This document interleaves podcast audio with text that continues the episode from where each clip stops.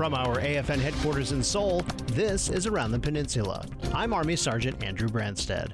2nd Infantry Division soldiers are helping residents near Camp Casey clean up and start the rebuilding process after their worst flooding in more than 10 years.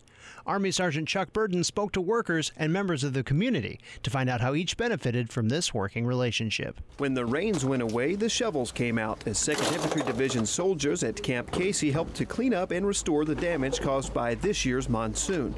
Not a problem, says 2ID soldier and volunteer, Private First Class David Zito you know, helps us show the Koreans that we, you know, we really do care about the community and we want to come out here and help them. Zito and his team worked long days well into the weekend since the floodwaters began to subside and recovery efforts began.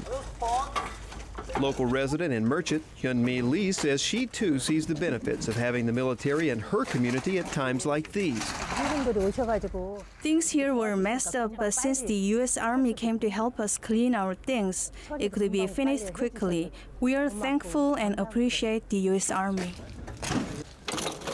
Piles of trash that were once 10 feet high are quickly dwindling as the soldiers work with the community in these cleanup efforts. Army Sergeant Chuck Burden, Camp Casey, Korea. 2nd Infantry Division soldiers will continue efforts to aid the residents of Dongducheon until the mission is complete.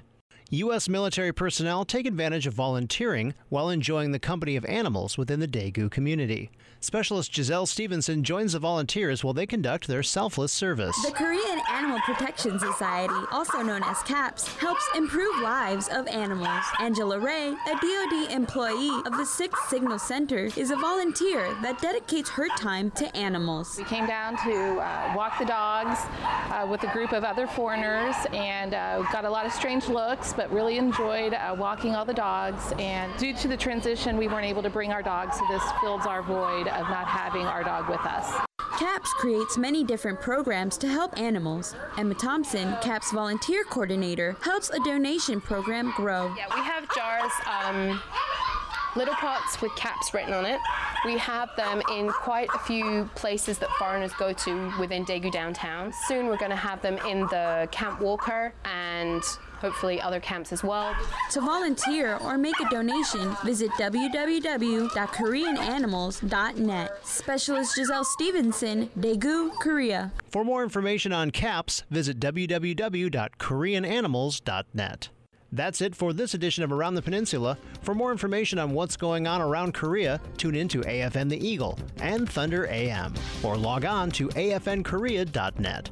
From Seoul, I'm Army Sergeant Andrew Branstead.